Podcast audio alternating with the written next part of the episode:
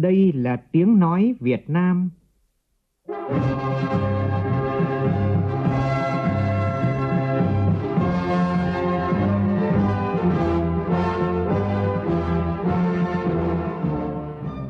là tiếng nói Việt Nam, phát thanh từ Hà Nội, thủ đô nước Cộng hòa xã hội chủ nghĩa Việt Nam.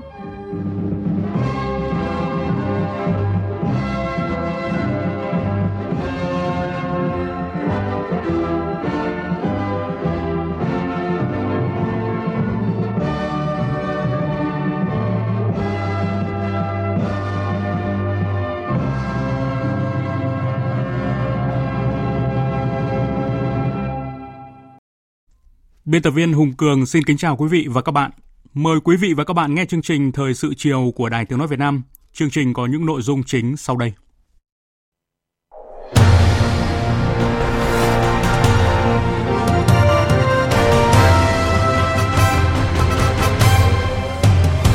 Chủ tịch nước Nguyễn Xuân Phúc và Thủ tướng Phạm Minh Chính tiếp Phó Tổng thống Hoa Kỳ Kamala Harris trong khuôn khổ chuyến thăm chính thức Việt Nam, theo lời mời của Phó Chủ tịch nước Võ Thị Ánh Xuân Việt Nam và Hoa Kỳ khẳng định coi trọng và tiếp tục phát triển quan hệ đối tác toàn diện ngày càng thực chất và hiệu quả. Đại hội đồng Liên nghị viện Hiệp hội các nước Đông Nam Á lần thứ 42, gọi tắt là IPA 42, họp phiên bế mạc, kết thúc 3 ngày làm việc hiệu quả theo hình thức trực tuyến. Hôm nay là kỷ niệm 110 năm ngày sinh Đại tướng Võ Nguyên Giáp, vị Tổng tư lệnh Quân đội Nhân dân Việt Nam. Cuộc đời hơn 80 năm hoạt động cách mạng của Đại tướng gắn liền với những mốc son lịch sử trọng đại đánh dấu quá trình phát triển của cách mạng Việt Nam. Trong phần tin quốc tế, bất chấp sự thúc ép của các đồng minh, Tổng thống Mỹ tuyên bố không có ý định lùi thời hạn di tản ở Afghanistan sau ngày 31 tháng 8. Theo các nhà khoa học ở Anh, mức độ bảo vệ của hai liều vaccine Pfizer và AstraZeneca bắt đầu giảm đi sau 6 tháng. Điều này cho thấy sự cần thiết cần phải thực hiện mũi tiêm tăng cường.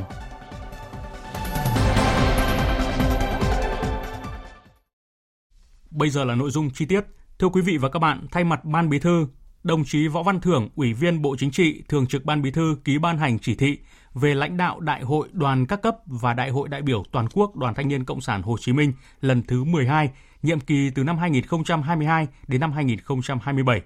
Chỉ thị nêu rõ. Trong 5 năm qua, các cấp ủy tổ chức đảng đã lãnh đạo hệ thống chính trị toàn xã hội, thực hiện tốt công tác thanh niên và chăm lo xây dựng đoàn, quan tâm tạo điều kiện cơ hội cho thanh niên rèn luyện, công hiến, phát triển toàn diện và trưởng thành, xứng đáng là đội dự bị tin cậy của Đảng, trường học xã hội chủ nghĩa của thanh niên, thực hiện tốt chức năng đại diện, chăm lo, bảo vệ quyền lợi ích hợp pháp, chính đáng của thanh thiếu nhi. Tuy nhiên, vai trò tổ chức đoàn ở một số nơi, nhất là trên địa bàn dân cư, còn chưa rõ nét. Trong những năm tới, tình hình trong nước và thế giới tiếp tục có nhiều biến động phức tạp, khó lường. Để lãnh đạo đại hội đoàn các cấp và đại hội đại biểu toàn quốc Đoàn Thanh niên Cộng sản Hồ Chí Minh lần thứ 12 nhiệm kỳ 2022-2027 đạt kết quả tốt, Ban Bí thư yêu cầu các cấp ủy tổ chức đảng tập trung chỉ đạo thực hiện một số nhiệm vụ sau. Tiếp tục quán triệt và tổ chức thực hiện có hiệu quả chủ trương đường lối của Đảng, chính sách pháp luật của nhà nước về công tác thanh niên. Chỉ đạo ban chấp hành đoàn các cấp chuẩn bị tốt nội dung đại hội, xác định phương hướng, mục tiêu, nhiệm vụ, giải pháp nhiệm kỳ tới trên cơ sở dự báo sát đúng tình hình, bám sát các chủ trương, chính sách về công tác thanh niên, nhất là nghị quyết đội 13 của Đảng, nghị quyết đội Đảng bộ các cấp đổi mới mạnh mẽ toàn diện, đồng bộ nội dung phương thức hoạt động của các cấp bộ đoàn, nâng cao vai trò đại diện bảo vệ quyền lợi ích hợp pháp, chính đáng của đoàn viên thanh niên, chủ động tích cực tham gia phát triển kinh tế xã hội, bảo vệ môi trường, phòng chống thiên tai, dịch bệnh, bảo đảm quốc phòng, an ninh, tăng cường công tác đối ngoại, hội nhập quốc tế, chăm lo xây dựng, củng cố tổ chức đoàn thực sự vững mạnh về tư tưởng, chính trị, tổ chức, tạo nguồn cán bộ trẻ có chất lượng cho Đảng và hệ thống chính trị. Lãnh đạo chuẩn bị tốt công tác nhân sự cơ quan lãnh đạo các cấp của đoàn tập trung chỉ đạo, tuyển dụng, quy hoạch, đào tạo, bố trí, điều động cán bộ để chuẩn bị một bước cho nhân sự đại hội đoàn các cấp. Rà soát, quan tâm bố trí công tác cán bộ đoàn chuyên trách đến tuổi trưởng thành theo quy định của Đảng, Nhà nước, điều lệ Đoàn Thanh niên Cộng sản Hồ Chí Minh. Chỉ đạo công tác tuyên truyền trước, trong và sau đại hội, tạo sự chuyển biến mạnh mẽ về nhận thức, trách nhiệm của các cấp ủy, tổ chức đảng, chính quyền và toàn xã hội trong việc chăm lo, bồi dưỡng, giáo dục thế hệ trẻ phát huy vai trò của thanh niên, chỉ đạo đoàn các cấp phát động các phong trào thi đua sôi nổi, rộng khắp, thiết thực chào mừng đại hội, đa dạng hóa hình thức, đẩy mạnh tuyên truyền trên các phương tiện thông tin đại chúng, mạng xã hội, tăng cường biểu dương, tôn vinh, nhân rộng điển hình tiên tiến, các cấp chính quyền, các ban ngành chức năng bảo đảm các điều kiện cần thiết để đoàn thanh niên tổ chức đại hội trang trọng, tiết kiệm, hiệu quả, thiết thực, đúng tiến độ và bảo đảm an toàn, nhất là trong điều kiện dịch COVID-19 có những diễn biến phức tạp. Ban chấp hành Trung ương Đoàn phối hợp với Ban Thường vụ các tỉnh ủy, thành ủy, Đảng ủy trực thuộc Trung ương chỉ đạo Ban chấp hành đoàn các cấp xây dựng kế hoạch tổ chức đại hội, nội dung văn kiện, công tác nhân sự và các công tác bảo đảm khác. Thời gian tiến hành đại hội cấp cơ sở, cấp huyện, cấp tỉnh từ đầu quý 1 năm 2022 đến quý 4 năm 2022. Đại hội đại biểu toàn quốc Đoàn Thanh niên Cộng sản Hồ Chí Minh lần thứ 12 được tổ chức vào tháng 12 năm 2022. Thưa quý vị và các bạn, sáng nay Phó Tổng thống Hoa Kỳ Kamala Harris bắt đầu các hoạt động tại Hà Nội trong khuôn khổ chuyến thăm chính thức Việt Nam theo lời mời của Phó Chủ tịch nước Võ Thị Ánh Xuân từ ngày 24 đến ngày 26 tháng 8. Tại Phủ Chủ tịch, Phó Chủ tịch nước Võ Thị Ánh Xuân đã đón bà Kamala Harris. Đây là quan chức cấp cao nhất của Mỹ tới Việt Nam kể từ khi Tổng thống Joe Biden nhậm chức.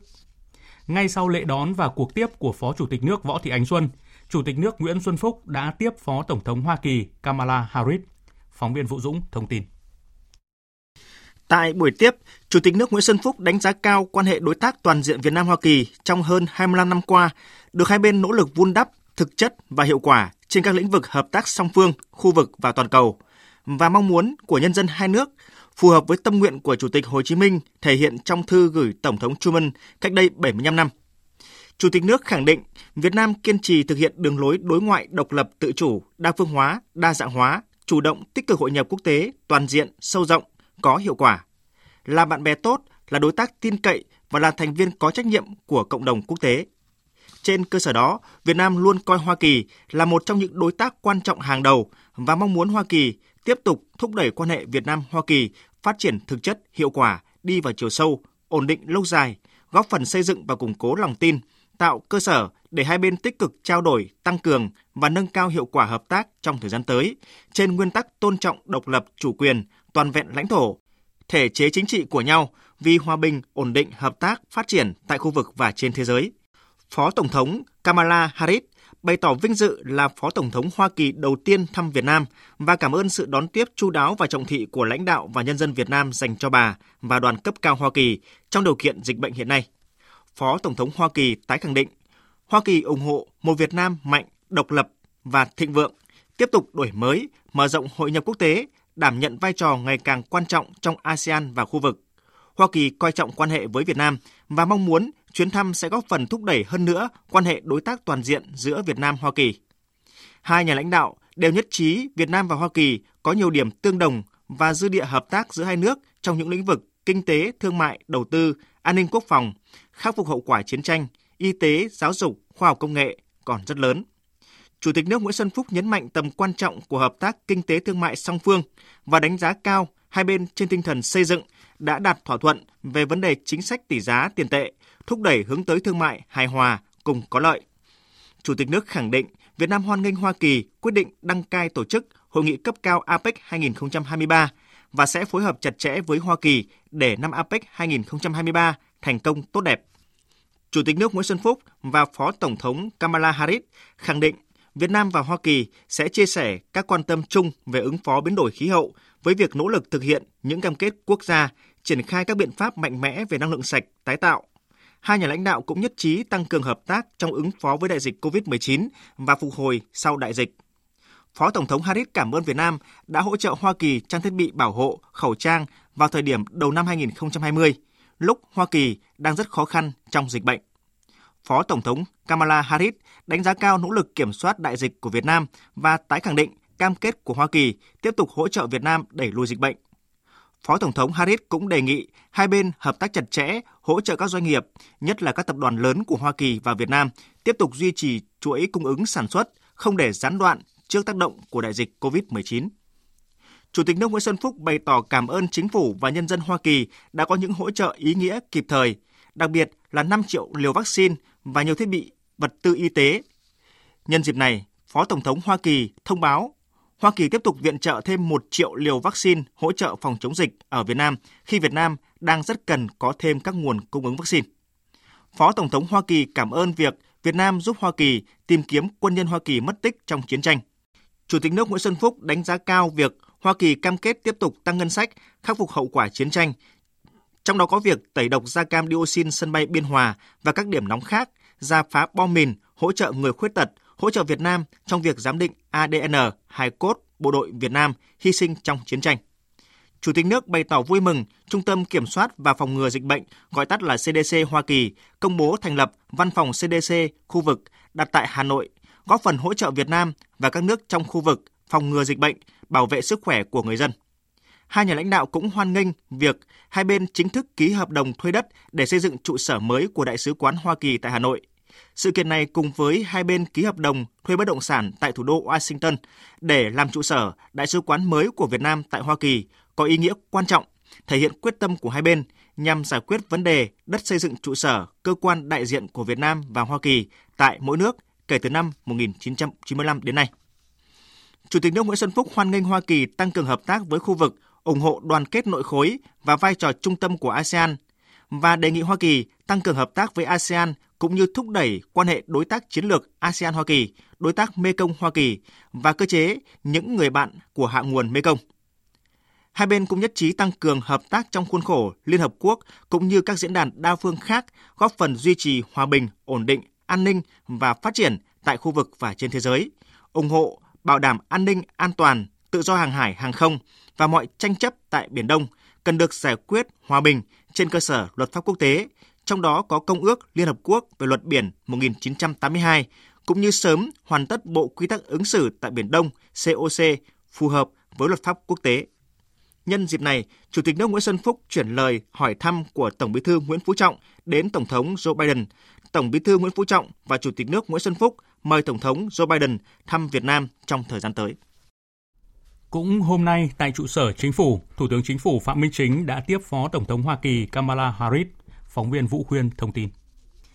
Tại cuộc gặp, Thủ tướng Chính phủ Phạm Minh Chính khẳng định Việt Nam kiên trì thực hiện đường lối đối ngoại độc lập, tự chủ, đa phương hóa, đa dạng hóa, chủ động, tích cực hội nhập quốc tế toàn diện, sâu rộng, có hiệu quả, là bạn bè tốt, là đối tác tin cậy và là thành viên có trách nhiệm của cộng đồng quốc tế.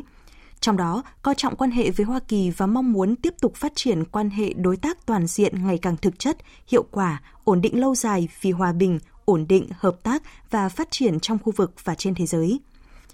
Cảm ơn sự đón tiếp nồng hậu của Thủ tướng Chính phủ và lãnh đạo cấp cao Việt Nam, Phó Tổng thống Hoa Kỳ Kamala Harris bày tỏ vui mừng lần đầu tiên tới thăm Việt Nam và nhấn mạnh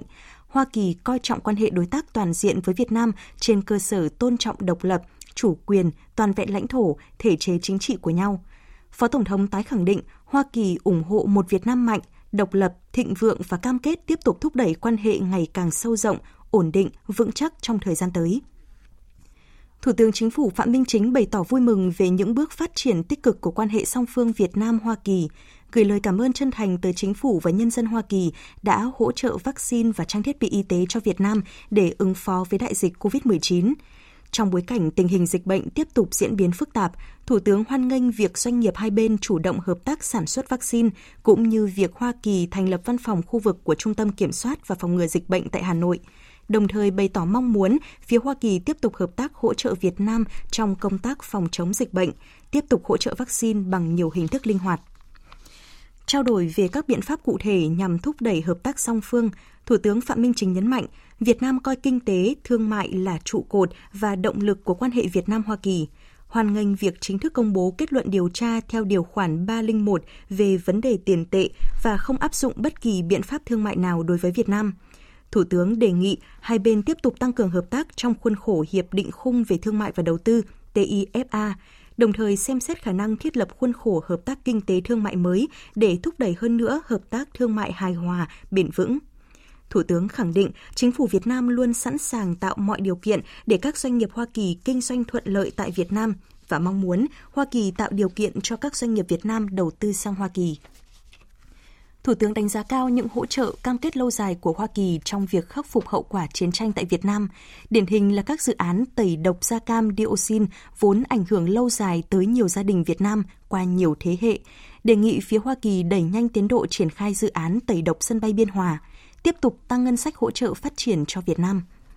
Về hợp tác giáo dục đào tạo, phát triển nguồn nhân lực, khoa học công nghệ, Thủ tướng nhấn mạnh Việt Nam có nhu cầu rất lớn về hợp tác trong hai lĩnh vực này, đặc biệt là về công nghệ cao, đề nghị phía Hoa Kỳ tăng cung cấp học bổng cho sinh viên Việt Nam, tiếp tục thúc đẩy hợp tác trong lĩnh vực khoa học công nghệ cao, tập trung vào các ngành khoa học y tế và sức khỏe, đặc biệt là công nghệ dược, công nghệ sinh học trong nông nghiệp, công nghệ thu sau thu hoạch, đổi mới sáng tạo và hợp tác không gian vì mục đích dân sự.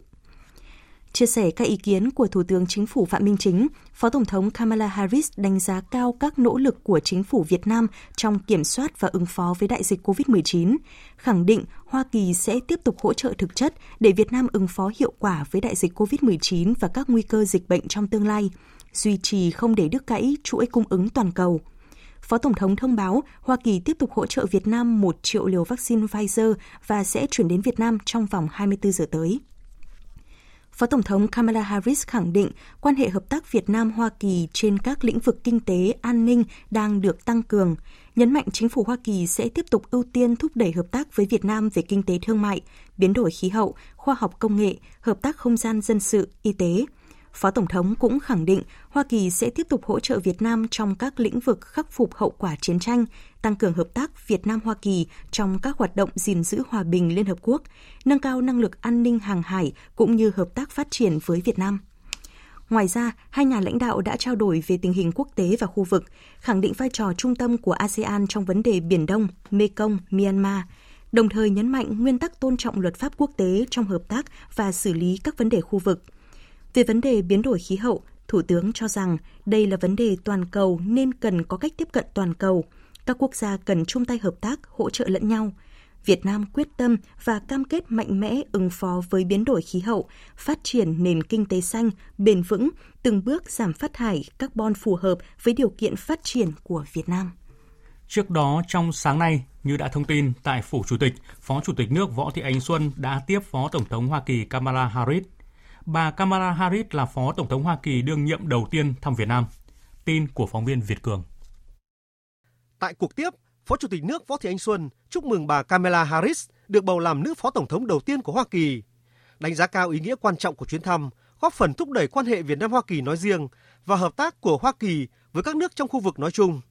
Phó Chủ tịch nước khẳng định Việt Nam kiên trì thực hiện đường lối đối ngoại độc lập, tự chủ, đa phương hóa, đa dạng hóa, chủ động tích cực hội nhập quốc tế toàn diện, sâu rộng, có hiệu quả, là bạn bè tốt, là đối tác tin cậy và là thành viên có trách nhiệm của cộng đồng quốc tế. Phó Chủ tịch nước nhấn mạnh, một trong những ưu tiên của Việt Nam là thúc đẩy và làm sâu sắc hơn nữa quan hệ song phương với các nước bạn bè và đối tác quan trọng, trong đó có Hoa Kỳ, một trong các đối tác quan trọng hàng đầu. Phó Chủ tịch nước đánh giá quan hệ đối tác toàn diện Việt Nam Hoa Kỳ đang ngày càng phát triển thực chất và hiệu quả trên các lĩnh vực hợp tác song phương, khu vực và toàn cầu.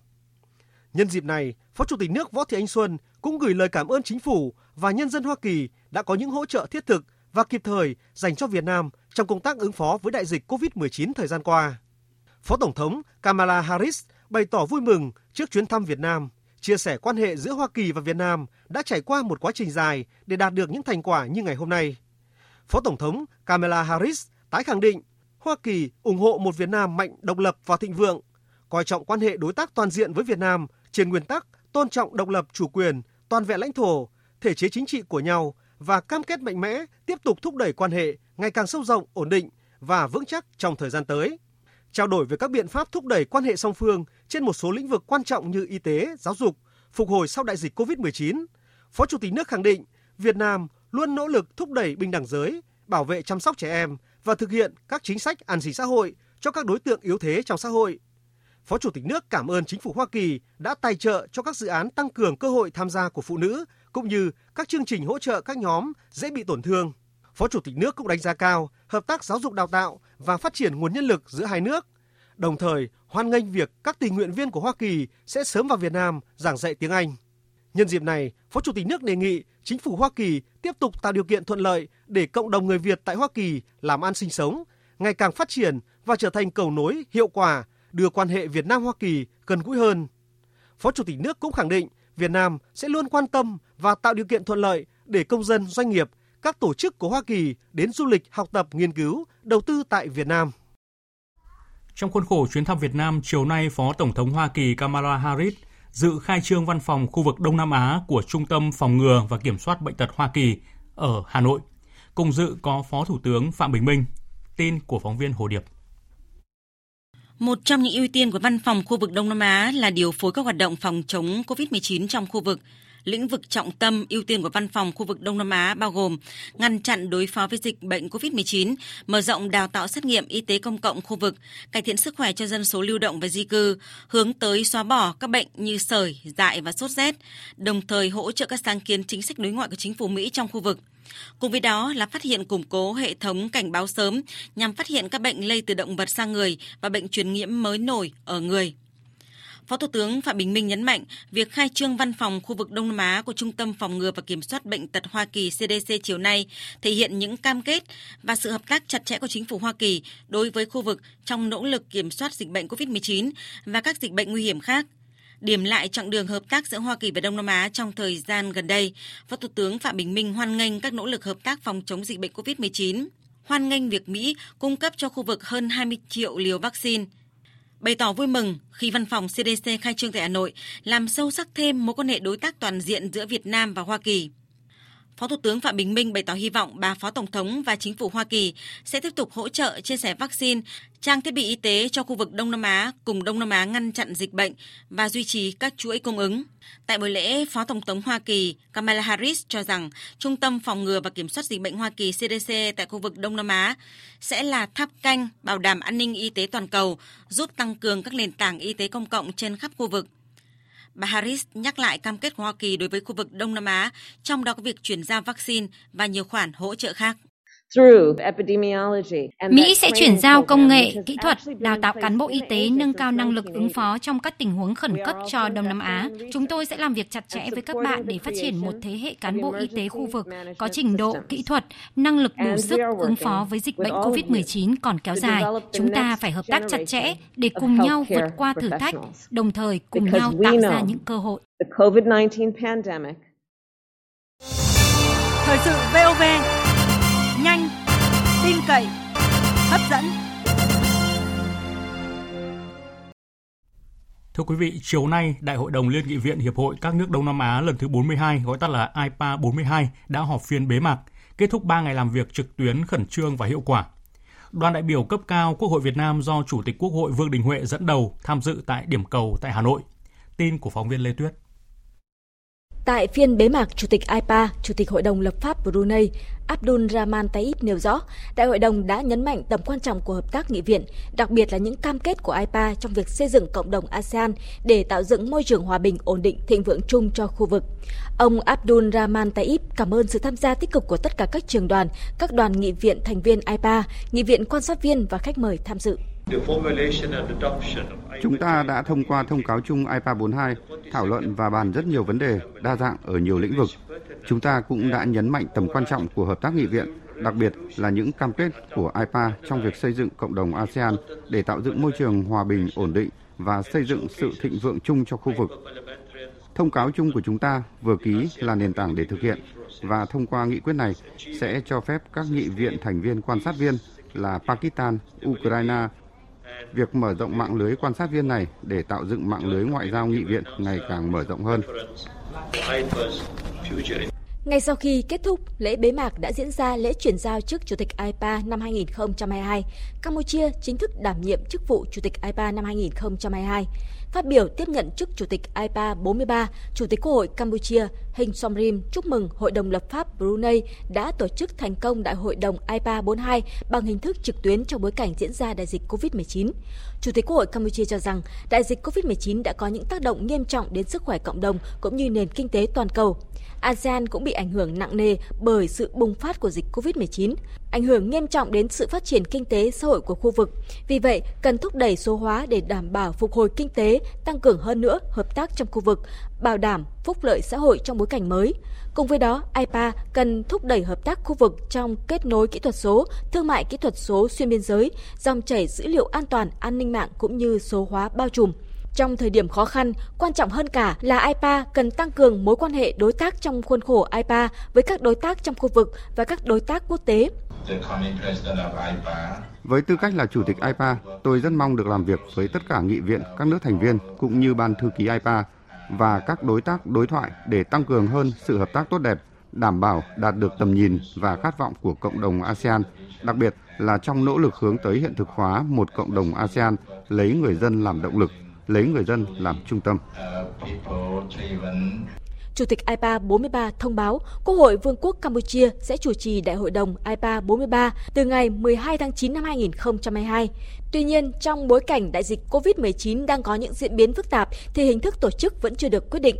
Trước đó cũng trong chiều nay diễn ra phiên toàn thể thứ hai, sau khi nghe trình bày, các trưởng đoàn nghị viện thành viên IPA đã biểu quyết thông qua các báo cáo của Hội nghị nữ nghị sĩ IPA, Ủy ban Chính trị, Ủy ban Kinh tế, Ủy ban Xã hội, Ủy ban Tổ chức và cùng nhau ký thông cáo chung. Thông cáo chung IPA 42 nêu rõ, IPA 42 với chủ đề phát triển quan hệ hợp tác nghị viện trong lĩnh vực kỹ thuật số bao trùm hướng tới cộng đồng ASEAN năm 2025 được tổ chức trên tinh thần hữu nghị, tình anh em và hợp tác truyền thống của ASEAN vì một cộng đồng ASEAN gắn kết và thích ứng. Tại phiên họp toàn thể thứ hai, ban tổ chức đã trao giải thưởng cống hiến xuất sắc IPA cho chủ nhiệm Ủy ban Kinh tế Tài chính Ngân hàng và Kiểm toán Quốc hội Campuchia và Chủ tịch Ủy ban Hợp tác Liên nghị viện Ủy ban 1 Hạ viện Indonesia. Sau thành công của IPA lần thứ 42, Chủ tịch Quốc hội Lào Say Sỏm Phon Phong Vi Hẳn đã đánh giá cao những đóng góp tích cực cũng như các sáng kiến và đề xuất mang tính xây dựng của Quốc hội Việt Nam. Nhóm phóng viên Trần Tuấn và Đặng Thùy thường trú tại Lào thông tin. Chủ tịch Quốc hội Lào Say Sompon Phonvihan đánh giá cao và ủng hộ chủ đề của Đại hội đồng IPA lần thứ 42 là phát triển quan hệ hợp tác nghị viện trong lĩnh vực kỹ thuật số bao trùm hướng tới cộng đồng ASEAN năm 2025. Về các sáng kiến và đề xuất của Việt Nam tại IPA 42, Chủ tịch Quốc hội Lào hoàn toàn nhất trí và ủng hộ. Tôi đánh giá cao các sáng kiến và đề xuất của Việt Nam tại IPA 42 Quốc hội Việt Nam đã có những đóng góp tích cực và xây dựng vào các hoạt động của IPA, nhất là năm đề xuất rất mang tính xây dựng của Chủ tịch Quốc hội Việt Nam Vương Đình Huệ tại hội nghị. Cộng hòa Dân chủ Nhân dân Lào cũng coi trọng việc sử dụng hệ thống kỹ thuật số trong phát triển kinh tế xã hội, tạo điều kiện thuận lợi cho người dân ở các vùng nông thôn hẻo lánh, người yếu thế và toàn xã hội được tiếp cận với công nghệ thông tin và truyền thông một cách toàn diện và bình đẳng, nhằm nâng cao đời sống của người dân và giảm khoảng cách phát triển giữa nông thôn và thành thị.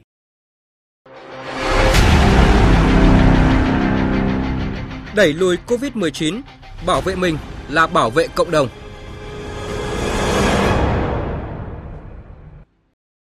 Thưa quý vị và các bạn, chiều tối nay, Thủ tướng Phạm Minh Chính ký quyết định về việc kiện toàn Ban chỉ đạo quốc gia phòng chống dịch COVID-19. Ngay sau đó, Ban chỉ đạo đã có cuộc họp dưới sự chủ trì của Thủ tướng. Tin của phóng viên Vũ Khuyên. Theo quyết định của Thủ tướng, Ban chỉ đạo quốc gia phòng chống dịch COVID-19 sau khi kiện toàn gồm 16 thành viên. Đồng chí Phạm Minh Chính, Ủy viên Bộ Chính trị, Thủ tướng Chính phủ làm trưởng ban chỉ đạo. Các phó trưởng ban chỉ đạo gồm các phó thủ tướng Lê Minh Khái, Vũ Đức Đam, Lê Văn Thành, Phó Chủ tịch Quốc hội Nguyễn Khắc Định. Cơ quan thường trực của ban chỉ đạo là Bộ Y tế. Về nhiệm vụ, quyền hạn của ban chỉ đạo quốc gia. 1 xây dựng kế hoạch, đề ra các nhiệm vụ giải pháp để chỉ đạo triển khai quyết liệt, kịp thời, phù hợp, hiệu quả công tác phòng chống dịch COVID-19 theo chỉ đạo, kết luận của Ban chấp hành Trung ương Đảng, Bộ Chính trị, Ban Bí thư, Quốc hội và Chính phủ. 2. Lãnh đạo, chỉ đạo tập trung, thống nhất xuyên suốt việc thực hiện các nhiệm vụ. A. Phòng chống dịch, chăm sóc y tế, bảo đảm an sinh xã hội, bảo đảm trật tự an toàn xã hội, thực hiện thông tin truyền thông, bảo đảm hậu cần phòng chống dịch, tổ chức sản xuất và lưu thông hàng hóa. B. Vận động, động viên, kêu gọi các tầng lớp nhân dân, các đoàn thể, tổ chức xã hội, tổ chức tôn giáo, cộng đồng doanh nghiệp, doanh nhân phát huy tinh thần đại đoàn kết dân tộc, tăng cường đồng thuận xã hội, ủng hộ, tích cực tham gia và tự giác thực hiện phòng chống dịch. C.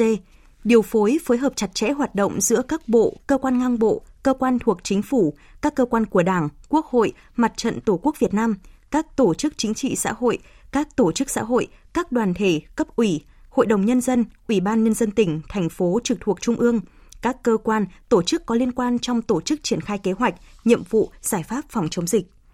D. Huy động, phân bổ và sử dụng các nguồn lực hợp pháp trong nước, ngoài nước cho công tác phòng chống dịch. 3. Trực tiếp chỉ đạo tổ công tác đặc biệt của chính phủ thực hiện công tác phòng chống dịch tại các địa phương. 4. Kiểm tra, đôn đốc các ban, bộ, ngành, các địa phương, các tổ chức, cơ quan đơn vị trong việc thực hiện các nhiệm vụ, giải pháp phòng chống dịch, điều động và hỗ trợ theo thẩm quyền các nguồn lực cho địa phương phòng chống dịch khi cần thiết.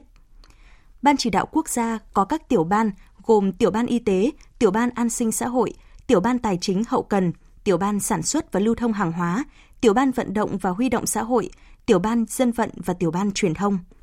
Trưởng ban chỉ đạo quốc gia chỉ đạo, điều hành thống nhất toàn diện các hoạt động của ban chỉ đạo, phân công nhiệm vụ các phó trưởng ban, các thành viên ban chỉ đạo và các trưởng ban và các trưởng tiểu ban thuộc ban chỉ đạo quốc gia, ban hành quy chế làm việc của ban chỉ đạo. Quyết định này có hiệu lực thi hành kể từ ngày ký và thay thế quyết định số 170 ngày 30 tháng 1 năm 2020 của Thủ tướng Chính phủ về việc thành lập Ban chỉ đạo quốc gia phòng chống dịch bệnh viêm đường hô hấp cấp do chủng mới của virus corona gây ra. Ban chỉ đạo quốc gia, các tiểu ban thuộc ban chỉ đạo tự giải thể sau khi hoàn thành nhiệm vụ. Sau khi công bố quyết định, tại cuộc họp, các thành viên Ban chỉ đạo quốc gia phòng chống dịch COVID-19 tập trung thảo luận về cách thức triển khai thực hiện và công tác phòng chống dịch COVID-19 trên cả nước, đặc biệt là thành phố Hồ Chí Minh. Tiếp theo là thông tin về diễn biến dịch COVID-19 trên cả nước và các hoạt động ứng phó. Sáng nay, đoàn công tác của chính phủ do Phó Thủ tướng Lê Văn Thành dẫn đầu có cuộc làm việc với Ủy ban nhân dân tỉnh Đồng Nai về công tác phòng chống dịch. Tin của phóng viên thường trú tại thành phố Hồ Chí Minh. Tại buổi làm việc, Chủ tịch Ủy ban nhân dân tỉnh Đồng Nai Cao Tiến Dũng cho biết, tại các khu công nghiệp, Đồng Nai có 610.000 người lao động làm việc tại 1.881 doanh nghiệp. Trong quá trình thực hiện biện pháp ba tại chỗ, có 70 doanh nghiệp với 10.455 người lao động đã ngừng hoạt động, 256 doanh nghiệp giảm số lượng người lao động. Việc triển khai phương án ba tại chỗ gây nhiều khó khăn cho doanh nghiệp như tăng chi phí duy trì sản xuất, còn có tình trạng lây nhiễm chéo, khả năng tiếp cận vaccine còn hạn chế khi mới có 800.000 liều trên tổng số 2,2 triệu người cần tiêm. Phó Thủ tướng Lê Văn Thành đánh giá cao công tác chống dịch của Đồng Nai, nỗ lực duy trì hoạt động của 20% số doanh nghiệp thực hiện ba tại chỗ với hơn 200.000 người lao động. Tuy nhiên, Đồng Nai cũng cần phải có kịch bản ứng phó với tình huống số ca mắc COVID-19 tăng lên gấp đôi, gấp 3 so với hiện nay. Quan tâm đến hoạt động của doanh nghiệp ba tại chỗ, Phó Thủ tướng yêu cầu Đồng Nai phải đảm bảo tuyệt đối an toàn cho lực lượng công nhân lao động bằng việc sàng lọc theo xác suất hàng ngày. Trước khi vào sản xuất phải có xét nghiệm âm tính với SARS-CoV-2, thực hiện nghiêm việc nội bất xuất, ngoại bất nhập bởi chỉ một người cung ứng thực phẩm nhiễm bệnh sẽ lây lan cho cả nhà máy và khu công nghiệp. Ngoài ra, tỉnh Đồng Nai cần khẩn trương xây dựng quy định, tiêu chuẩn về an toàn dịch bệnh để phục hồi sản xuất, thành lập các tổ công tác kiểm định điều kiện an toàn, đồng thời tiếp tục thực hiện tốt việc giãn cách xã hội theo chỉ thị 16 của Thủ tướng Chính phủ, kiểm soát chặt vùng đỏ, khu vực chợ đầu mối, mở rộng vùng xanh. Phó Thủ tướng cũng đề nghị Đồng Nai tiếp tục khuyến khích, vận động doanh nghiệp hỗ trợ công nhân để giữ chân người lao động. Trường hợp doanh nghiệp gặp khó khăn thì áp dụng cơ chế theo nghị quyết số 68 để hỗ trợ kịp thời. Tỉnh Đồng Nai cần xem xét nghiên cứu mô hình di chuyển, giảm mật độ công nhân sống ở các khu nhà trọ. Trước đó, Phó Thủ tướng Lê Văn Thành đi kiểm tra tình hình sản xuất và phòng chống dịch tại một doanh nghiệp thực hiện ba tại chỗ nằm trong khu công nghiệp Biên Hòa 2. Cũng trong sáng nay, Phó Thủ tướng Vũ Đức Đam đã kiểm tra việc thực hiện tăng cường giãn cách xã hội và thực hiện nghiêm ngặt các biện pháp phòng chống dịch COVID-19 trên địa bàn quận 12, huyện Hóc Môn, thành phố Hồ Chí Minh. Tin của phóng viên thường trú tại thành phố Hồ Chí Minh. Tại các điểm đến, Phó Thủ tướng Vũ Đức Đam đã thăm hỏi, động viên người dân, đội ngũ y tế tham gia lấy mẫu xét nghiệm và lực lượng chiến sĩ, công an, quân đội đang làm nhiệm vụ hỗ trợ người dân trong khu phong tỏa. Làm việc nhanh với lãnh đạo quận 12, huyện Hóc Môn, Phó Thủ tướng Vũ Đức Đam đề nghị lực lượng chức năng phải nắm sát xuống từng gia đình, tổ dân phố, không được chủ quan để giãn cách thật nghiêm trong cả đợt. Phó Thủ tướng lưu ý, ngoài tổ chức đường dây nóng, cần công khai cho người dân số điện thoại của cán bộ, lực lượng chức năng tại từng khu vực dân cư để người dân biết liên lạc khi có nhu cầu. Đối với việc hỗ trợ y tế cho người dân, Phó Thủ tướng yêu cầu lãnh đạo quận 12, huyện Hóc Môn báo cáo cụ thể phương án, tiến độ triển khai các trạm y tế lưu động cùng với các tổ y tế cộng đồng, trạm y tế phường để bảo đảm tiếp nhận 100% yêu cầu hỗ trợ y tế của người dân, có phản hồi và các biện pháp trợ giúp y tế tối đa theo hướng dẫn của Bộ Y tế. Phó Thủ tướng Vũ Đức Đam cũng lưu ý việc tổ chức lấy mẫu xét nghiệm cần nhanh nhưng an toàn, tránh lây nhiễm chéo, hướng dẫn người dân tự lấy mẫu, đồng thời tổ chức nghiêm ngặt giãn cách các khu vực đã lấy xét nghiệm cho kết quả an toàn, tránh tâm lý chủ quan, nếu không kết quả sẽ đổ sông đổ biển. Tại Hà Nội, trong buổi sáng nay ghi nhận thêm 50 ca nhiễm mới SARS-CoV-2. Cũng trong buổi sáng, Chủ tịch Ủy ban nhân dân thành phố Chu Ngọc Anh chỉ huy trưởng chống dịch COVID-19 của thành phố đến kiểm tra công tác phòng chống dịch trên địa bàn quận Thanh Xuân. Chủ tịch Ủy ban nhân dân thành phố nhận định hiện nay Thanh Xuân đang là địa bàn có nguy cơ cao nhất. Để tập trung xử lý ổ dịch này, ông yêu cầu tuyệt đối không để người dân nhà này sang nhà kia, phải có cách làm cụ thể và mạnh mẽ. Liên quan đến việc xét nghiệm, ông Trung Ngọc Anh yêu cầu quận Thanh Xuân xem xét xét nghiệm dịch tễ, di biến động của F0, F1, tranh thủ từng giờ, từng ngày để nhanh chóng sàng lọc. Chủ tịch thành phố đặc biệt yêu cầu quận Thanh Xuân phải ưu tiên đảm bảo an sinh xã hội, phục vụ chu đáo hàng hóa thiết yếu cho người dân trong khu vực phong tỏa. Để tiếp tục đồng lòng chung sức cùng với cả nước phòng chống đại dịch, chiều nay Ban Thường trực Ủy ban Trung ương Mặt trận Tổ quốc Việt Nam đã chủ trì hiệp thương thống nhất với Tổng Liên đoàn Lao động Việt Nam, Hội Nông dân Việt Nam, Đoàn Thanh niên Cộng sản Hồ Chí Minh, Hội Liên hiệp Phụ nữ Việt Nam, Hội Cựu chiến binh Việt Nam, Hội Chữ thập đỏ Việt Nam tổ chức triển khai thực hiện chương trình triệu phần quà đại đoàn kết tiếp sức đồng bào miền Nam vượt qua đại dịch COVID-19. Ủy viên Bộ Chính trị, Thường trực Ban Bí thư Võ Văn Thưởng, Bí thư Trung ương Đảng, Chủ tịch Ủy ban Trung ương Mặt trận Tổ quốc Việt Nam Đỗ Văn Chiến dự hội nghị. Tin của phóng viên Đài Tiếng nói Việt Nam. Chương trình đặt mục tiêu phấn đấu vận động ít nhất 1 triệu phần quà đại đoàn kết với tổng trị giá khoảng 300 tỷ đồng để hỗ trợ cho người dân đang cư trú tại thành phố Hồ Chí Minh và các tỉnh phía Nam đang gặp khó khăn do đại dịch COVID-19. Ông Đỗ Văn Chiến cho biết, qua đợt phát động cao điểm toàn dân đoàn kết ra sức đồng lòng phòng chống dịch bệnh COVID-19, số tiền tiếp nhận và đăng ký ủng hộ qua mặt trận Tổ quốc các cấp đến nay là trên 7.000 tỷ đồng. Chương trình triệu phần quà đại đoàn kết tiếp sức đồng bào miền Nam vượt qua đại dịch COVID-19 sẽ kịp thời hỗ trợ góp phần đảm bảo đời sống cho những người khó khăn để không ai bị thiếu ăn, thiếu mặc, thiếu nhu yếu phẩm. Những phần quà này sẽ được trao trực tiếp đến tay người đang gặp khó khăn, nhất là người nghèo, người yếu thế với thủ tục đơn giản nhất và thời gian nhanh nhất phù hợp với điều kiện và yêu cầu cấp bách của công tác phòng chống dịch. Giá trị một phần quà tối đa là 300.000 đồng, mức cụ thể bằng với mức của từng địa phương đang thực hiện, có thể bằng lương thực, thực phẩm, nhu yếu phẩm, thuốc chữa bệnh hoặc tiền mặt do địa phương quyết định. Thay mặt nhân dân cả nước, ông Đỗ Văn Chiến gửi tới các y bác sĩ, chiến sĩ, lực lượng vũ trang, các nhà báo, tổ Covid cộng đồng, các tình nguyện viên và các nhà hảo tâm, tổ nhóm thiện nguyện lời cảm ơn sâu sắc về những đóng góp to lớn của lực lượng vào cuộc chiến cam go, giành giật, bảo vệ tính mạng, sức khỏe của nhân dân. Thời sự VOV, nhanh, tin cậy, hấp dẫn. Mời quý vị nghe tiếp chương trình Thời sự chiều của Đài Tiếng Nói Việt Nam. Thưa quý vị, ngày hôm nay tròn 110 năm ngày sinh của Đại tướng Võ Nguyên Giáp, vị tướng huyền thoại, một tên tuổi lớn trong lịch sử cận đại của dân tộc Việt Nam. Cuộc đời hơn 80 năm hoạt động cách mạng của Đại tướng Võ Nguyên Giáp gắn liền với những mốc son lịch sử trọng đại, đánh dấu quá trình phát triển của cách mạng Việt Nam, gắn với những thắng lợi oanh liệt của quân đội, của dân tộc Việt Nam trong thời đại Hồ Chí Minh, góp phần làm thay đổi dòng chảy lịch sử của đất nước và thế giới – Sáng nay nhân kỷ niệm 110 năm ngày sinh của Đại tướng Võ Nguyên Giáp, Bộ Quốc phòng phối hợp với Ban tuyên giáo Trung ương, Văn phòng Chính phủ và tỉnh ủy Quảng Bình tổ chức hội thảo khoa học cấp quốc gia Đại tướng Tổng tư lệnh Võ Nguyên Giáp, một tài năng xuất chúng, nhà lãnh đạo có uy tín lớn của cách mạng Việt Nam. Hội thảo được tổ chức trực tuyến tại 15 điểm cầu với hai điểm cầu chính là Hà Nội và Quảng Bình. Phóng viên Thanh Hiếu thông tin. Đại tướng Võ Nguyên Giáp sinh ra và lớn lên trên quê hương Quảng Bình, 54 tuổi, đồng chí đã sớm giác ngộ và tham gia cách mạng. Trong quá trình hoạt động cách mạng, đại tướng đã được Đảng, Nhà nước và quân đội giao phó nhiều vị trí lãnh đạo chủ chốt, lập nên những chiến công lẫy lừng. Đại tướng còn là nhà lãnh đạo uy tín, tầm nhìn chiến lược. Trên cương vị Phó Thủ tướng Thường trực, Phó Chủ tịch Hội đồng Bộ trưởng, Đại tướng đã tham mưu, đóng góp nhiều ý kiến rất quan trọng cho Đảng và Nhà nước trong phát triển khoa học, kỹ thuật, giáo dục, đào tạo, tăng cường tiềm lực quốc phòng an ninh, khai thác phát triển bền vững biển đảo, mở rộng quan hệ đối ngoại đối với các nước trong khu vực và thế giới.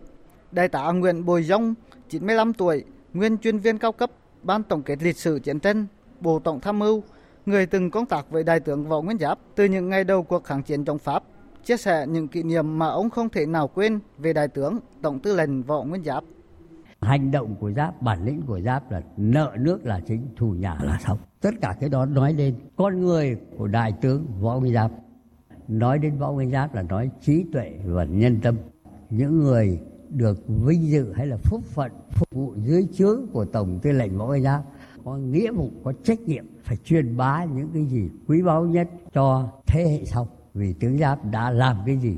công trình gì chủ trương gì bao giờ cũng nhuần nhuyễn kết hợp hai ngành khoa học khoa học xã hội và khoa học tự nhiên. Hội thảo khoa học cấp quốc gia, Đại tướng Tổng tư lệnh Võ Nguyên Giáp một tài năng quân sự xuất chúng, nhà lãnh đạo xuất sắc của cách mạng Việt Nam, tập trung khẳng định cuộc đời sự nghiệp cách mạng gian khổ nhưng vẻ vang của đại tướng Võ Nguyên Giáp gắn liền với sự nghiệp đấu tranh cách mạng giải phóng dân tộc, thống nhất đất nước và công cuộc đổi mới, xây dựng và bảo vệ vững chắc Tổ quốc. Đặc biệt là công lao của đại tướng đối với thắng lợi vĩ đại trong hai cuộc kháng chiến chống Pháp và chống Mỹ xâm lược.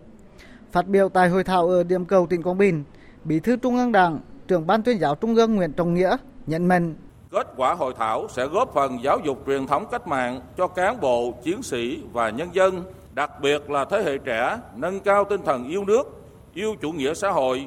và lòng tự hào, tự tôn dân tộc và xây dựng quân đội nhân dân cách mạng chính quy, tinh nhuệ, từng bước hiện đại, xứng đáng là lực lượng nòng cốt cho toàn đảng, toàn dân. Thưa quý vị, trong tất cả những bước ngoặt lịch sử của cách mạng Việt Nam, từ những chiến dịch quân sự trong kháng chiến chống thực dân Pháp và đế quốc Mỹ xâm lược, dưới ngọn cờ bách chiến bách thắng của Đảng và Chủ tịch Hồ Chí Minh, Đại tướng Võ Nguyên Giáp đã góp phần làm nên những chiến thắng vĩ đại, tác động mạnh mẽ vào dòng chảy lịch sử dân tộc, trở thành vị tướng huyền thoại, thiên tài quân sự thời đại và nhận được sự ngưỡng mộ, kính trọng của nhiều nguyên thủ quốc gia, chính khách, học giả, nhà sử học, nhà báo, nhà văn và đông đảo nhân dân thế giới. Trong một cuộc trao đổi với nguyên cố vấn an ninh quốc gia Mỹ Brzezinski, Đại tướng Võ Nguyên Giáp nói rằng Chiến lược của tôi là chiến lược của hòa bình. Tôi là vị tướng của hòa bình, không phải của chiến tranh. Vị tướng của hòa bình ấy được người Pháp ví là Napoleon của Viễn Đông. Phóng viên Quang Dũng đã có dịp gặp và trò chuyện để hiểu những suy nghĩ của người Pháp về Đại tướng Võ Nguyên Giáp. Với cựu binh Pháp, tướng Giáp luôn là người đối thoại vĩ đại, Ý chí dân tộc mạnh mẽ cùng tài năng quân sự thiên bẩm đã biến ông thành một nhân vật lịch sử, một nhà ái quốc mà người Pháp chúng tôi ngưỡng mộ. Đó là lời khẳng định của tướng Jean Dufour, nguyên tổng biên tập tạp chí Quốc phòng quốc gia của Pháp khi trả lời phỏng vấn Đài Tiếng nói Việt Nam.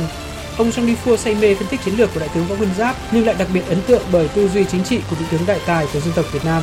Alors, Bien bien sûr ce que l'on connaît de mieux du général Giap, Điện Biên Phủ đương nhiên là sự kiện lịch sử khiến mọi người biết đến tướng Giáp nhiều nhất. Ông đã thể hiện tất cả tài năng của mình, ý chí tại cầm quân siêu việt và nhất là tầm nhìn về tổ chức hậu cần.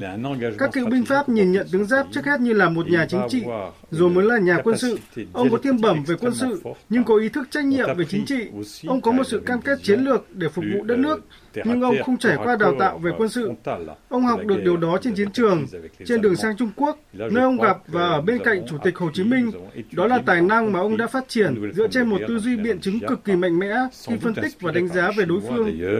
avait le secret et qui l'a conduit à la victoire, notamment celle de Dien Bien Phu. Đại tướng Võ Nguyên Giáp đã làm thay đổi khái niệm truyền thống về đối thủ trong binh lính Pháp. Đó là kết luận đã được nhà sử học, chuyên gia lịch sử quân sự Pierre Journou rút ra được từ các cuộc trò chuyện với các cựu chiến binh Pháp sống sót sau trận Điện Biên Phủ. Và chính sự ngưỡng mộ và nể phục mà các cựu binh Pháp dành cho tướng Giáp đã khiến tác giả Pierre Journou viết riêng chương đối thủ trong cuốn Điện Biên Phủ, tiếng nói từ những nhân chứng còn sống sót. Nhà sử học Pierre Journou chia sẻ. Ce sont les anciens combattants Euh, Những cựu chiến binh Pháp, thậm chí cả các cựu tướng của Pháp, đã nói với tôi về ấn tượng sâu đậm của họ đối với Đại tướng Võ Nguyên Giáp, người đã lãnh đạo quân đội Việt Nam chiến thắng họ. Họ bày tỏ sự tôn trọng, ngưỡng mộ đối với tính cách, lòng dũng cảm của vị Tổng tư lệnh quân đội Việt Nam. Họ chia sẻ với chúng tôi một cách chân thật suy nghĩ của họ. Đó là điều khác hẳn khái niệm đối thủ thông thường, nhất là những người thua cuộc, hiếm khi nào lại dành sự ngưỡng mộ với đối thủ đã chiến thắng mình. Riêng cá nhân tôi, Tôi đã có cơ hội tuyệt vời để cảm nhận sự thần kỳ về con người huyền thoại ấy khi tôi được gặp ông năm 2004. Dù lúc đó tuổi đã cao, ông vẫn rất tinh nhanh, nói tiếng Pháp thật tuyệt vời, trả lời sâu sắc mọi câu hỏi được đặt ra về chiến lược tại Điện Biên Phủ, quyết định lùi ngày tấn công, và tự tôi hiểu vì sao các cựu chiến binh Pháp lại ngưỡng mộ và tôn trọng ông như thế. Nhà sử học Alain Gussio, cựu phóng viên báo Nhân đạo Pháp tại Việt Nam, tác giả các cuốn sách Võ Nguyên Giáp một cuộc đời và cuốn Điện Biên Phủ truyền thuyết và thực tế 1954-2004 cũng chứng kiến sự ngưỡng mộ của nhiều cựu binh Pháp đối với đại tướng. Đại tướng Võ Nguyên Giáp đương nhiên có những kẻ thù trong chế độ thực dân Pháp, nhưng tôi cảm nhận rằng ông được tôn trọng bởi chính những đối thủ của mình. Trong quá trình nghiên cứu lịch sử, tôi thường xuyên gặp những người thuộc chế độ cũ, nhưng họ rất tôn trọng tướng Giáp vì họ thực sự biết rằng đây là con người có tầm vóc phi thường trong lịch sử. Dù tầm vóc con người ông rất vĩ đại, dù những chiến công rực rỡ mà ông đã làm được, nhưng ông lại là người rất dễ gần. Đơn giản, ông tạo cảm giác cho người đối diện là đang trò chuyện với một con người của nhân dân Việt Nam.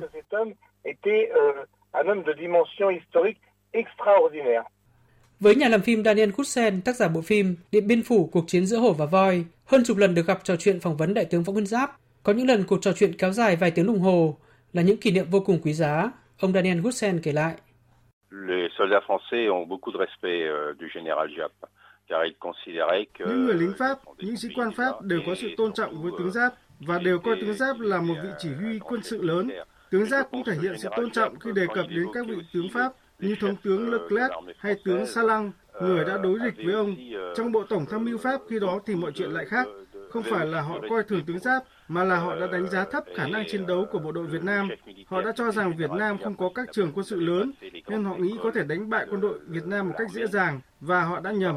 Cuối cùng họ đã hiểu rằng tướng Giáp không chỉ có sự hiểu biết uyên thâm để đánh bại quân Pháp ở Điện Biên Phủ, mà sau đó còn lãnh đạo quân đội Việt Nam chiến thắng nhiều trận đánh lớn trước quân Mỹ.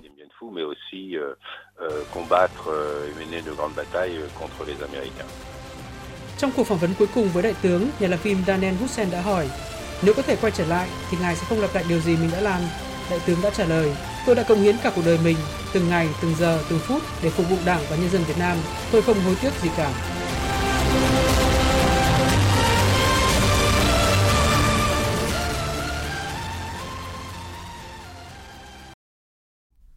Mời quý vị và các bạn nghe tiếp chương trình Thời sự chiều với phần tin quốc tế. Bất chấp sự thúc ép của các đồng minh, Tổng thống Mỹ Joe Biden vừa tuyên bố không có ý định lùi thời hạn di tản ở Afghanistan sau ngày 31 tháng 8.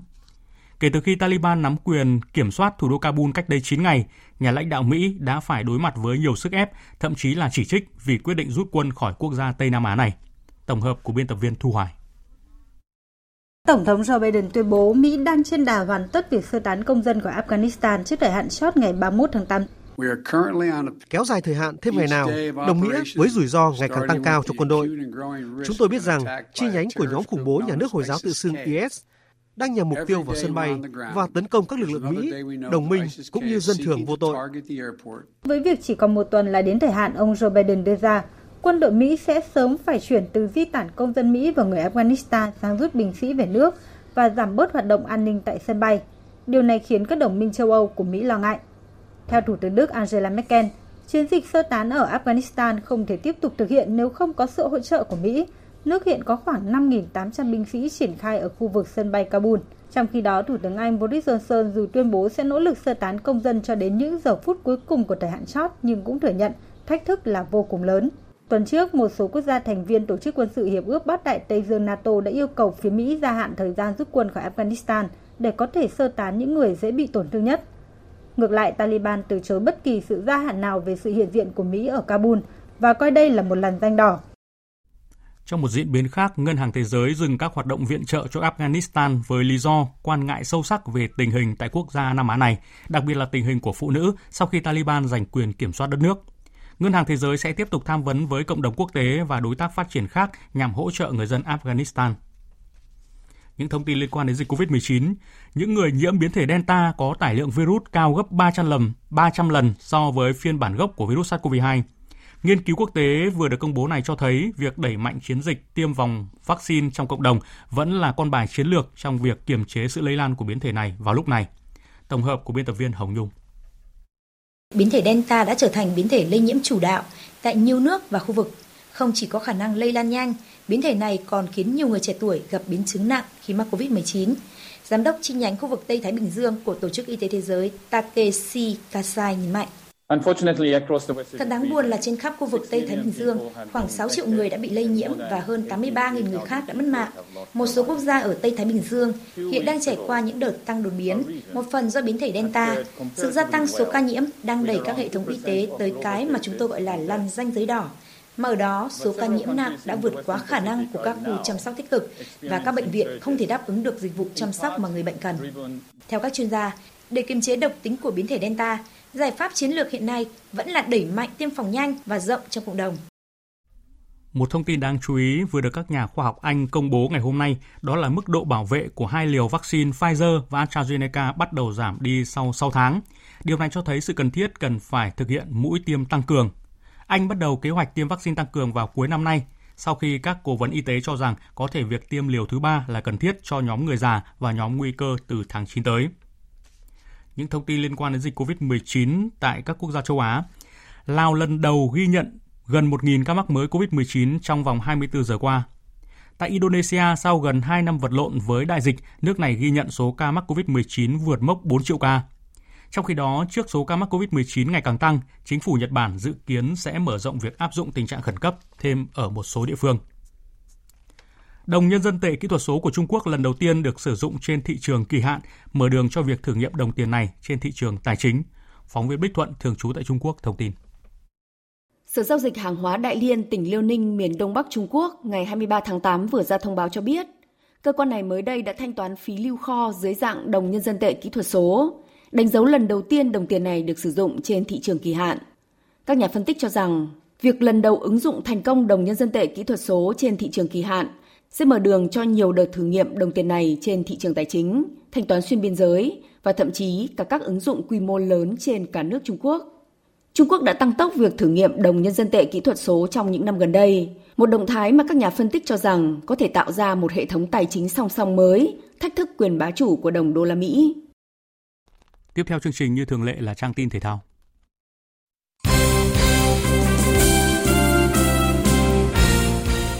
Đội tuyển Việt Nam sẽ di chuyển sang Ả Rập Xê Út để thi đấu lượt trận đầu tiên tại vòng loại cuối World Cup 2022 khu vực châu Á vào dạng sáng ngày 28 tháng 8 thay vì đêm ngày 26, dạng sáng ngày 27 tháng 8 theo dự kiến ban đầu. Với việc lùi lịch bay, trận đấu tập giữa tuyển Việt Nam và U22 Việt Nam dự kiến diễn ra chiều nay ngày 25 tháng 8 cũng được lùi sang ngày mai, ngày 26 tháng 8. Huấn luyện viên Park Hang-seo sẽ chốt danh sách 25 tuyển thủ trước khi lên đường sang Ả Rập Xê Út. FIFA chính thức công bố trọng tài điều khiển trận tuyển Việt Nam làm khách Ả Rập Xê Út tại vòng loại cuối cùng World Cup 2022 khu vực châu Á. Theo đó, trọng tài chính là ông Tantashev Inzis, hai trọng tài biên đều mang quốc tịch Uzbekistan, trọng tài thứ tư người Qatar, còn trọng tài VR là người Jordan. Cũng theo quyết định mới nhất của FIFA, trận đấu giữa tuyển Việt Nam với Ả Rập Xê Út diễn ra lúc 1 giờ ngày 3 tháng 9 theo giờ Việt Nam, thay vì lúc 0 giờ như thông báo trước đó. Tại buổi tập chiều qua ngày 24 tháng 8, đội tuyển U22 Việt Nam đã chào đón sự góp mặt của ba tân binh vừa được huấn luyện viên trưởng Park Hang-seo triệu tập bổ sung vào đội tuyển Việt Nam. Đó là hậu vệ Văn Kiên, tiền vệ Trọng Đại và tiền đạo Xuân Nam. Bộ ba cầu thủ này đã hoàn thành kiểm tra y tế và lập tức gia nhập buổi tập cùng các đàn em tại đội tuyển U22 Việt Nam. Họ được triệu tập nhằm giúp huấn luyện viên Park Hang-seo có sự chuẩn bị chủ động về lực lượng cho đội tuyển Việt Nam, phục vụ cho chặng đường tiếp theo của đội tuyển với các lượt trận liên tiếp từ tháng 10 năm 2021 cho đến tháng 3 năm 2022. Cũng tại buổi tập, trợ lý Kim Han Yun tiếp tục rèn rũa các bài di chuyển chiến thuật và phối hợp nhỏ ít chạm. Ông đồng thời cũng giao nhiệm vụ cho huấn luyện viên thể lực Cedric Roger hỗ trợ Văn Kiên, Trọng Đại, Xuân Nam để họ sớm đạt được thể trạng tốt nhất. Trả lời phỏng vấn trước buổi tập, hậu vệ Mai Sĩ Hoàng cho biết bản thân cảm thấy đã có sự tiến bộ rõ rệt khi được lên tập trung tập luyện cùng đội tuyển U22 Việt Nam. Trong những đợt tập trung thì em cũng cảm thấy bản thân mình có tiến bộ rất nhiều khi ờ, lúc khi ở đội và lúc khi lên đây ạ. Có những thay đổi của bản thân mình ờ, cho lúc ở câu bộ hơn nhiều ạ. Riêng bản thân em thì em ờ, lúc nào cũng tự tin với bản thân và lúc nào cũng phải cố gắng để có một xuất chính trong đội U2 ạ. Tối qua, đội tuyển Futsal Việt Nam đã lên đường sang Tây Ban Nha để tập huấn. Đây là chuyến đi rất quan trọng với thầy trò huấn luyện viên Phạm Minh Giang nhằm có sự chuẩn bị tốt nhất cho vòng chung kết Futsal World Cup 2021. Tại Tây Ban Nha, thầy trò huấn luyện viên Phạm Minh Giang sẽ tranh tài ở Cúp Tứ Hùng với ba đối thủ chất lượng là Tây Ban Nha, Guatemala và Nhật Bản. Bên cạnh đó, đội tuyển Futsal Việt Nam sẽ có thêm một trận giao hữu nữa gặp câu lạc bộ Cordoba. Huấn luyện viên Phạm Minh Giang cho biết. Cái giải giao hữu đó thì để tôi rà soát lại tất cả các ờ, mảng miếng chiến thuật mà mình tập trong thời gian qua để qua đó mình rút kinh nghiệm những cái gì tốt và cái gì không tốt để còn cái thời gian đó mình sẽ rút kinh nghiệm và mình sửa sai. Đội tuyển Futsal Việt Nam sẽ có 3 ngày để chuẩn bị cho trận mở màn gặp đội tuyển Futsal Nhật Bản. Dự báo thời tiết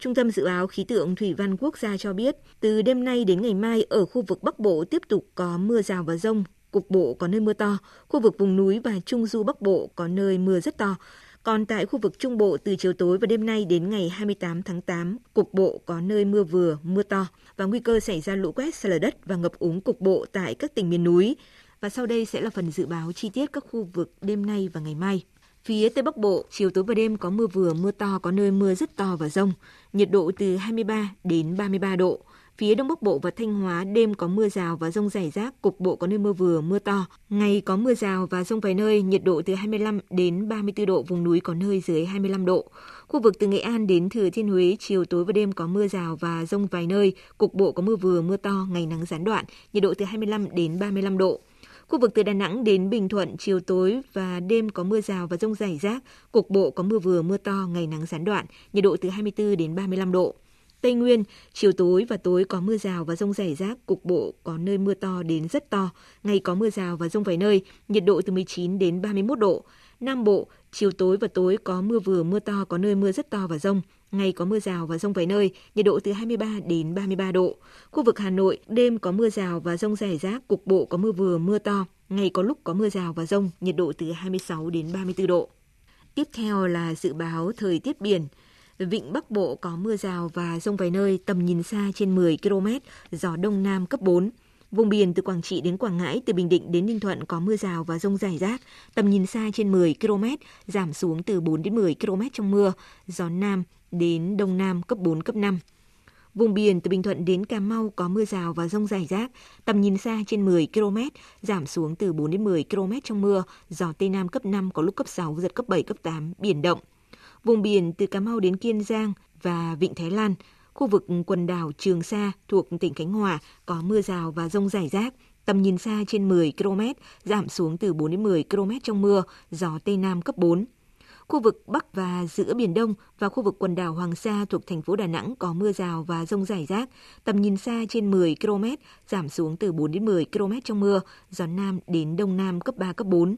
Khu vực Nam Biển Đông có mưa rào và rông rải rác, tầm nhìn xa trên 10 km, giảm xuống từ 4 đến 10 km trong mưa. Phía Tây gió Tây Nam đến Nam cấp 4, cấp 5, phía Đông gió nhẹ. Những thông tin thời tiết vừa rồi đã kết thúc chương trình Thời sự chiều nay của Đài Tiếng Nói Việt Nam. Chương trình do các biên tập viên Hùng Cường, Hải quân Nguyễn Hằng biên soạn và thực hiện với sự tham gia của kỹ thuật viên Đoàn Thanh, chịu trách nhiệm nội dung Nguyễn Vũ Duy.